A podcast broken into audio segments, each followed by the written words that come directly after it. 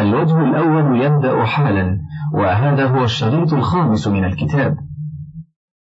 الخامس من المعارف المحلى بالألف واللام العهدية أو الجنسية وأشرت إلى أن كل منهما قسمان لأن العهدية إما أن يشار بها إلى معهود ذهني أي ذكر فالأول كقولك جاء القاضي إذا كان بينك وبين مخاطبك عهد في قاض خاص والثاني كقوله تعالى فيها مصباح المصباح الآية فإن ألف المصباح وفي الزجاجة للعهد. في مصباح وزجاجة المتقدم ذكرهما. وأل الجنسية قسمان لأنها إما أن تكون استغراقية أو مشارا بها إلى نفس الحقيقة. فالأول كقوله تعالى وخلق الإنسان ضعيفا أي كل فرد من أفراد الإنسان. ونحو ذلك الكتاب أي أن هذا الكتاب هو كل الكتب. إلا أن الاستغراق في الآية الأولى لأفراد الجنس وفي الثانية لخصائص الجنس كقولك زيد الرجل أي الذي اجتمع فيه صفات الرجال المحمودة. والثاني نحو وجعلنا من الماء كل شيء حي أي من هذه الحقيقة لا من كل شيء اسمه ماء. وقول العهدية أو الجنسية خرج به المحلى بالألف واللام الزائدتين. فإنها ليست لعهد ولا جنس وذلك كقراءة بعضهم لئن رجعنا إلى المدينة ليخرجن الأعز منها الأذل بفتح ياء ليخرجن وضم رائه وذلك لأن الأذل على هذه القراءة حال والحال واجبة التنكير فلهذا قلنا إن ال زائدة لا معرفة والتقدير ليخرجن الأعز منها ذليلا ولك أن تقدر أن الأصل خروج الأذل ثم حدث المضاف وأقيم المضاف إليه مقامه فانتصب على المصدر على سبيل النيابة وحينئذ فلا يحتاج لدعوى الزيادة. ثم ذكرت أن أل المعرفة يجب ثبوتها في مسألتين ويجب حذفها في مسألتين. أما مسألة الثبوت فإحداهما أن يكون الاسم فاعلا ظاهرا والفعل نعم أو بئس كقوله تعالى نعم العبد فنعم القادرون فنعم الماهدون وبئس الشراب وأشرت بالتمثيل بقوله تعالى بئس مثل القوم إلى أنه لا يشترط كون أل في نفس الاسم الذي وقع فاعلا كما في نعم العبد. بل يجوز كونها فيه أو كونها فيما أضيف هو إليه نحو ولنعم دار المتقين. فلبئس مثوى المتكبرين. بئس مثل القوم. ولو كان فاعل نعم وبئس مضمرا وجب فيه ثلاثة أمور. أحدها أن يكون مفردا لا مثنى ولا مجموعا مستترا لا بارزا مفسرا بتمييز بعده كقولك نعم رجلا زيد ونعم رجلين الزيدان ونعم رجالا الزيدون. وقول الشاعر نعم امرأ هرم لم تعر نائبة إلا وكان لمرتاع بها وزرا. والثانية أن يكون الاسم نعتا إما لاسم الإشارة نحو ما لهذا الكتاب ما لهذا الرسول وقولك مررت بهذا الرجل أو نعت أيها في النداء نحو يا أيها الرسول يا أيها الإنسان ولكن قد تنعت أي باسم الإشارة كقولك يا أي هذا والغالب حينئذ أن تنعت الإشارة كقولك. ألا أي هذا الزاجر أحضر الوغى وأن أشهد اللذات هل أنت مخلدي وقد لا تنعت كقوله أي هذان كلا زاديكما. وأما مسألة الحذف فإحداهما أن يكون الاسم منادى فتقول في نداء الغلام والرجل والإنسان يا غلام ويا رجل ويا إنسان ويستثنى من ذلك أمران. أحدهما اسم الله تعالى فيجوز أن تقول يا الله فتجمع بين ياء والألف واللام ولك قطع ألف اسم الله تعالى وحذفها.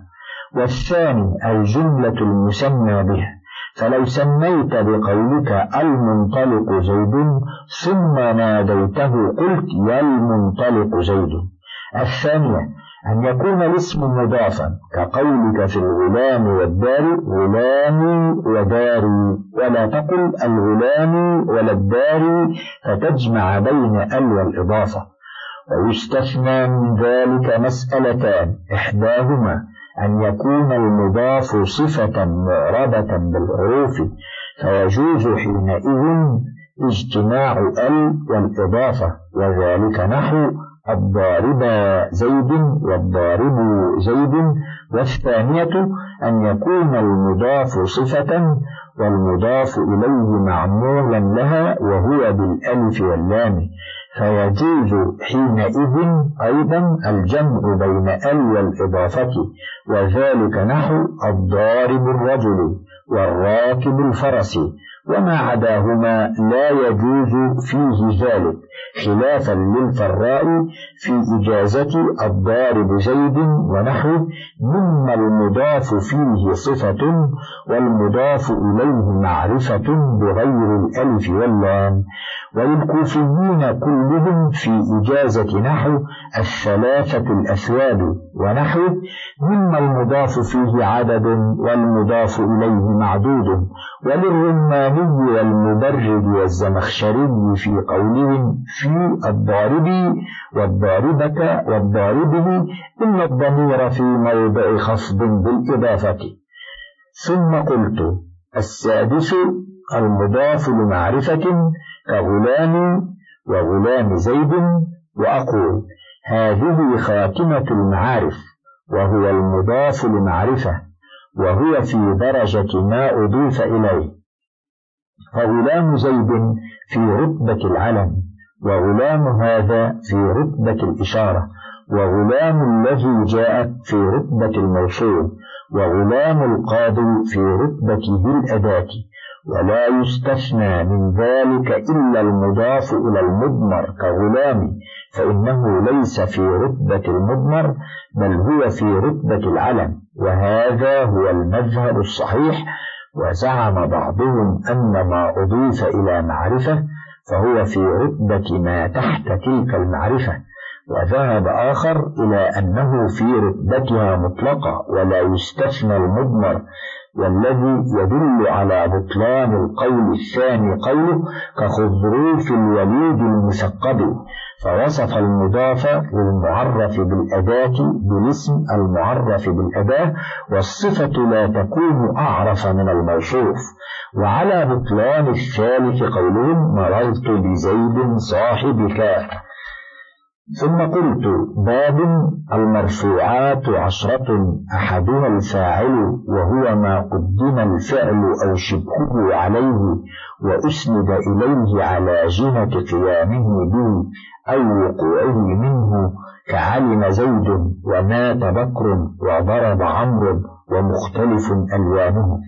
وأقول شرعت هنا في ذكر أنواع المعربات. وبدأت منها بالمرفوعات لأنها أركان الإسناد وسميت بالمنصوبات لأنها فضلات غالبة وختمت بالمسرورات لأنها تابعة في الأمدية والفضلية لغيرها وهو المضاف. فإن كان عمدة فالمضاف إليه عمدة كما في قوله قام غلام زيد. وإن كان فضلة فالمضاف إليه فضلة كما في قولك رأيت غلام زيد والتابع يتأخر عن المتبوع. وبدأت من المرفوعات بالفاعل لأمرين أحدهما أن عامله لفظي وهو الفعل أو شبهه بخلاف المبتدأ فإن عامله معنوي وهو الابتداء والعامل اللفظي أقوى من العامل المعنوي بدليل أنه يزيل حكم العامل المعنوي. تقول في زيد قائم كان زيد قائما وإن زيدا قائم وظننت زيدا قائما. ولما بينت أن عامل الفاعل أقوى كان الفاعل أقوى والأقوى مقدم على الأضعف. الثاني أما الرفع في الفاعل للفرق بينه وبين المفعول وليس هو في المبتدأ كذلك. والأصل في الإعراب أن يكون للفرق بين المعاني فقدمت ما هو الأصل. والضمير في قولي وهو للفاعل وقولي ما قدم الفعل أو شبهه عليه مخرج لنحو زيد قام وزيد قائم فإن زيدا فيهما أسند إليه الفعل وشبهه ولكنهما لم يقدما عليه ولا بد من هذا القيد لأن به يتميز الفاعل من المبتدأ. وقولي أسند إليه مخرج لنحو زيدا في قولك ضربت زيدا وأنا ضارب زيدا فإنه يصدق عليه فيهما أنه قدم عليه فعل أو شبه ولكنهما لم يسندا إليه وقولي على جهة قيامه به أو وقوعه منه مخرج لمفعول ما لم يسن فاعله نحو ضرب زيد وعمر مضروب غلامه فزيد والغلام وإن صدق عليهما أنهما قدم عليهما فعل وشبهه وأسند إليهما لكن هذا الإسناد على جهة الوقوع عليهما لا على جهة القيام بهما كما في قولك علم زيد أو الوقوع منه كما في قولك ضرب عمرو.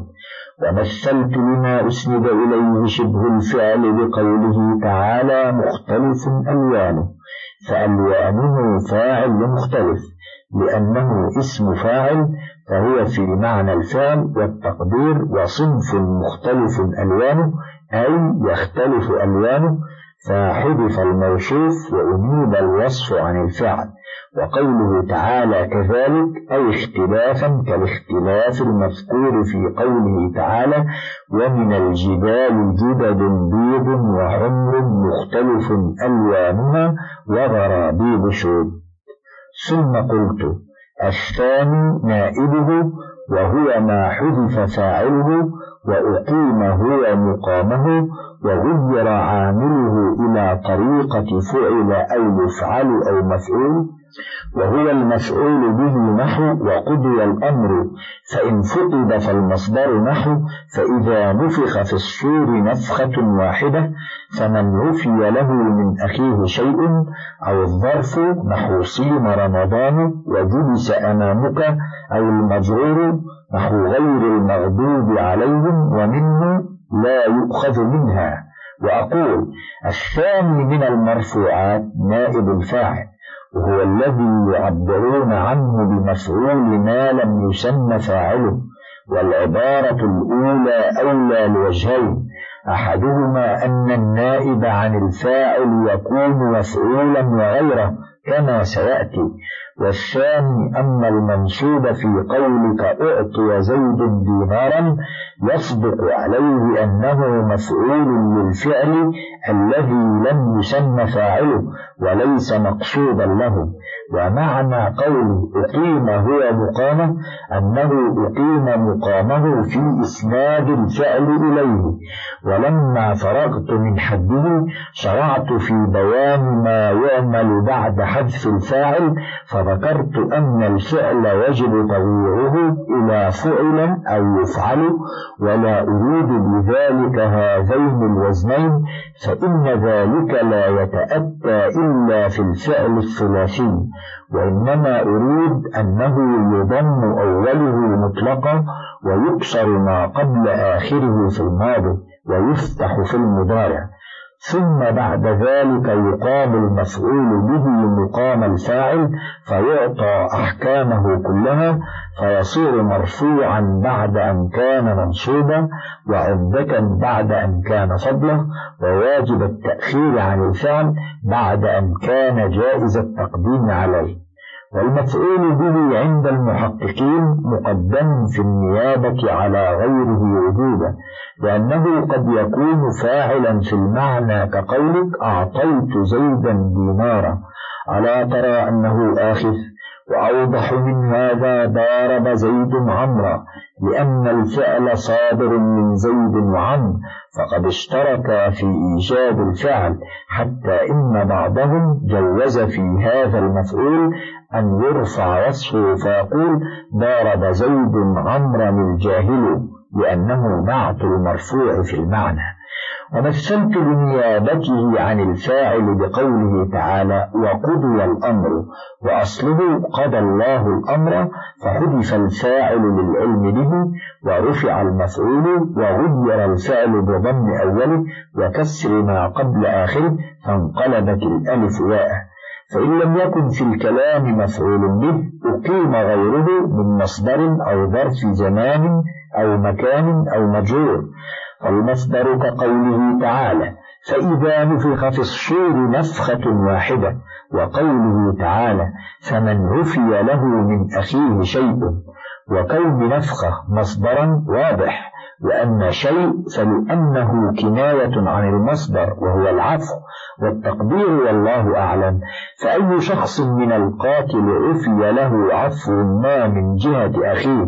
والأخ هنا محتمل لوجهين أحدهما أن يكون المراد به المقتول فمن بالسببية أي بسببه وإنما جعل أخا تعطيفا عليه وتنفيرا عن قتله لأن الخلق كلهم مشتركون في أنهم عبيد الله فهم كالإخوة في ذلك ولأنهم أولاد أب واحد وأم واحدة.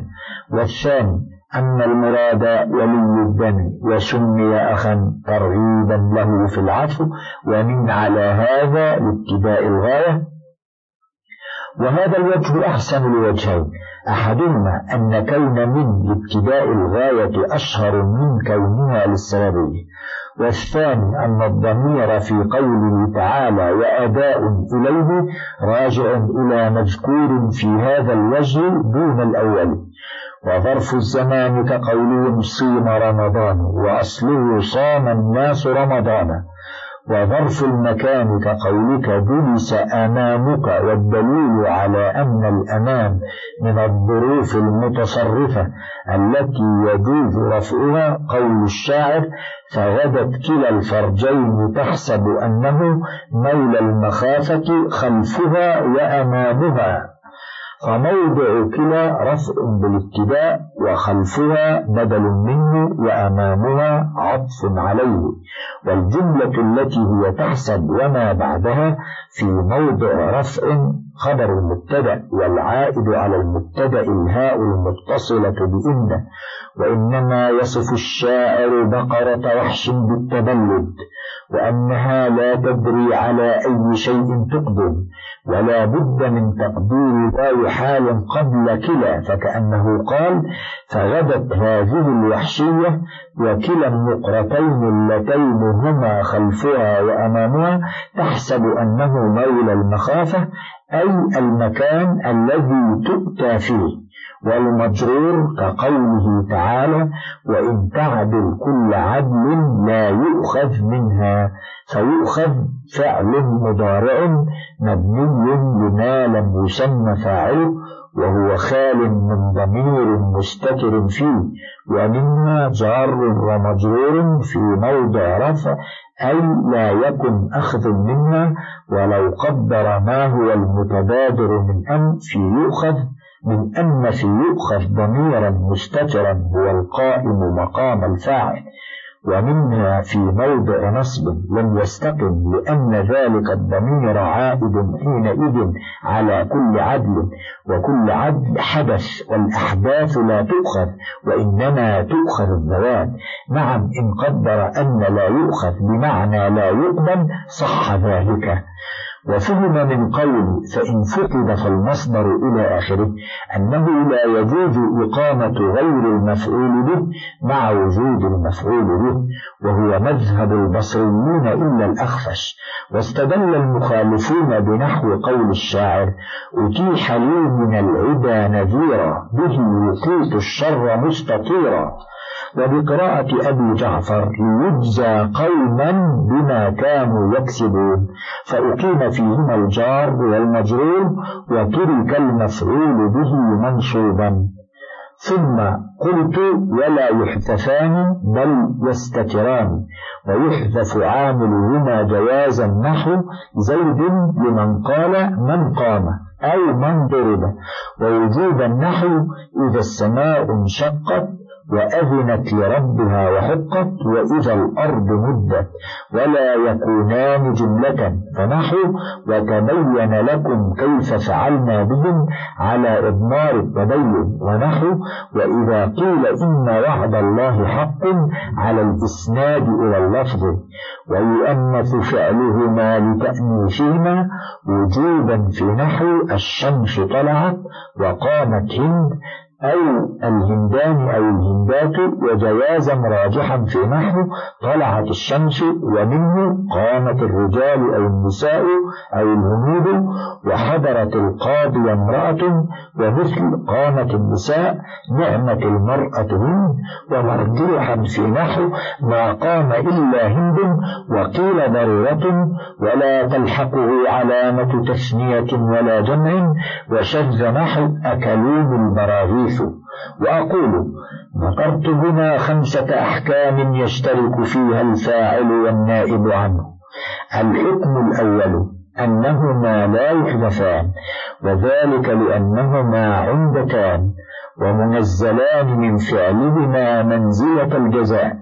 فإن ورد ما ظاهره أنهما فيه محذوفان فليس محمولا على ذلك الظاهر وإنما هو محمول على أنهما ضميران مستتران فمن ذلك قول النبي صلى الله عليه وسلم لا يزني الزاني حين يزني وهو مؤمن ولا يشرب الخمر حين يشربها وهو مؤمن ففاعل يشرب ليس ضميرا عائدا إلى ما تقدم ذكره وهو الزاني لأن ذلك خلاف المقصود ولا الأصل ولا يشرب الشارب. فحذف الشارب لأن الفاعل عنده فلا يحذف وإنما هو ضمير مستتر في الفعل عائد على الشارب الذي استلزمه يشرب. فإن يشرب يستلزم الشارب. وحسن ذلك تقدم نظيره وهو لا يزني الزاني وعلى ذلك فقس. وتلطف لكل موضع بما يناسبه وعن الكسائي إجازة حذف الفاعل. وتابعه على ذلك السهيلي وابن مضاء.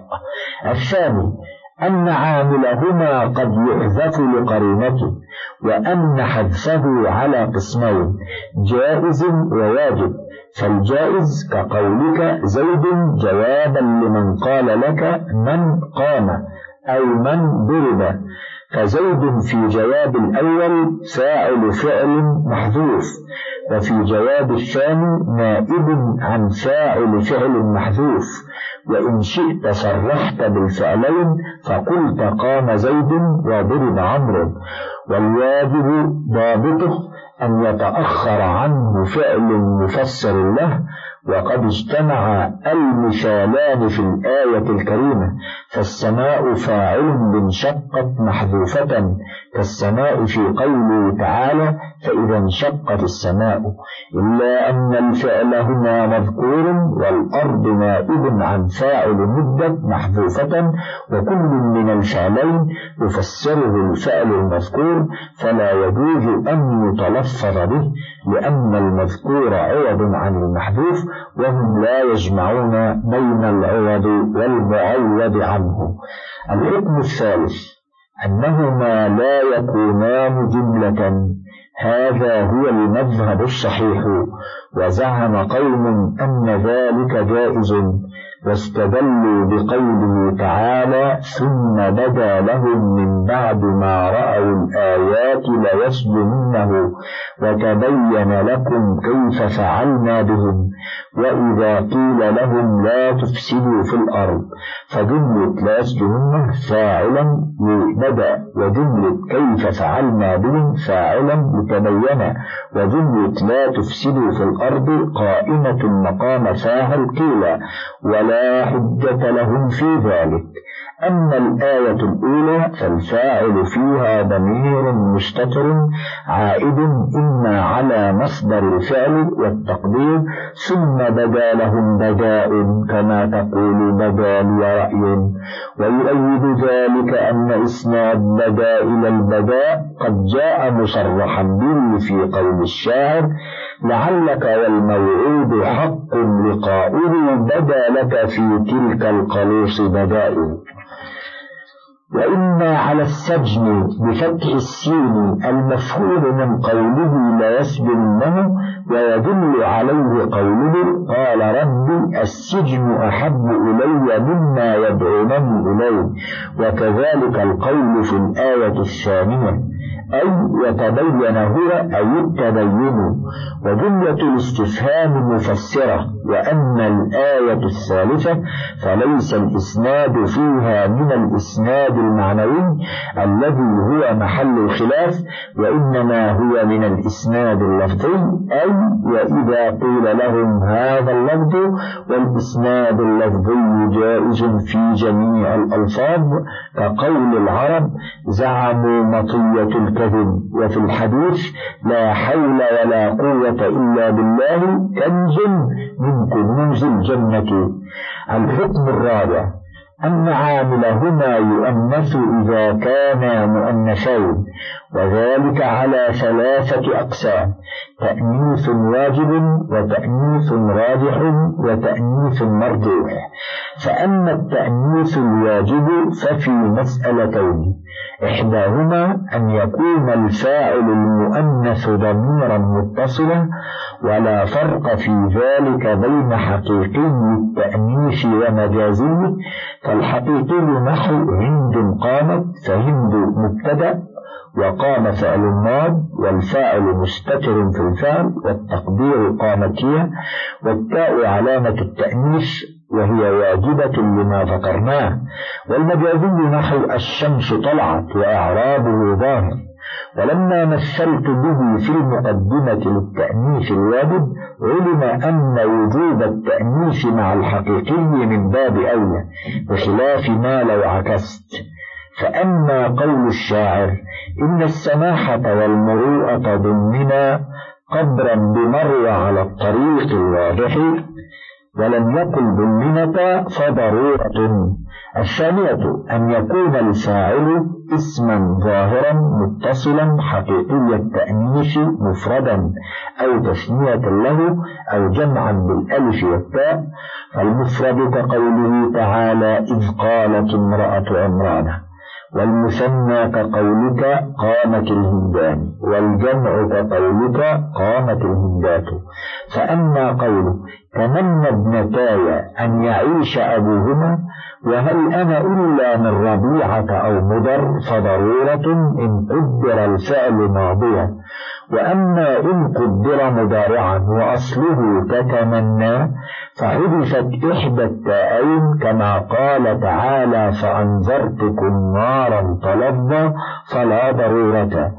وأما قوله تعالى إذا جاءك المؤمنات فإنما جاز لأجل الفصل بالمفعول أي لأن الفاعل في الحقيقة أل الموصولة وهي اسم جمع فكأنه قيل اللاتي آمنا أي لأن الفاعل اسم جمع محذوف موصوف بالمؤمنات أي النسوة اللاتي آمنا.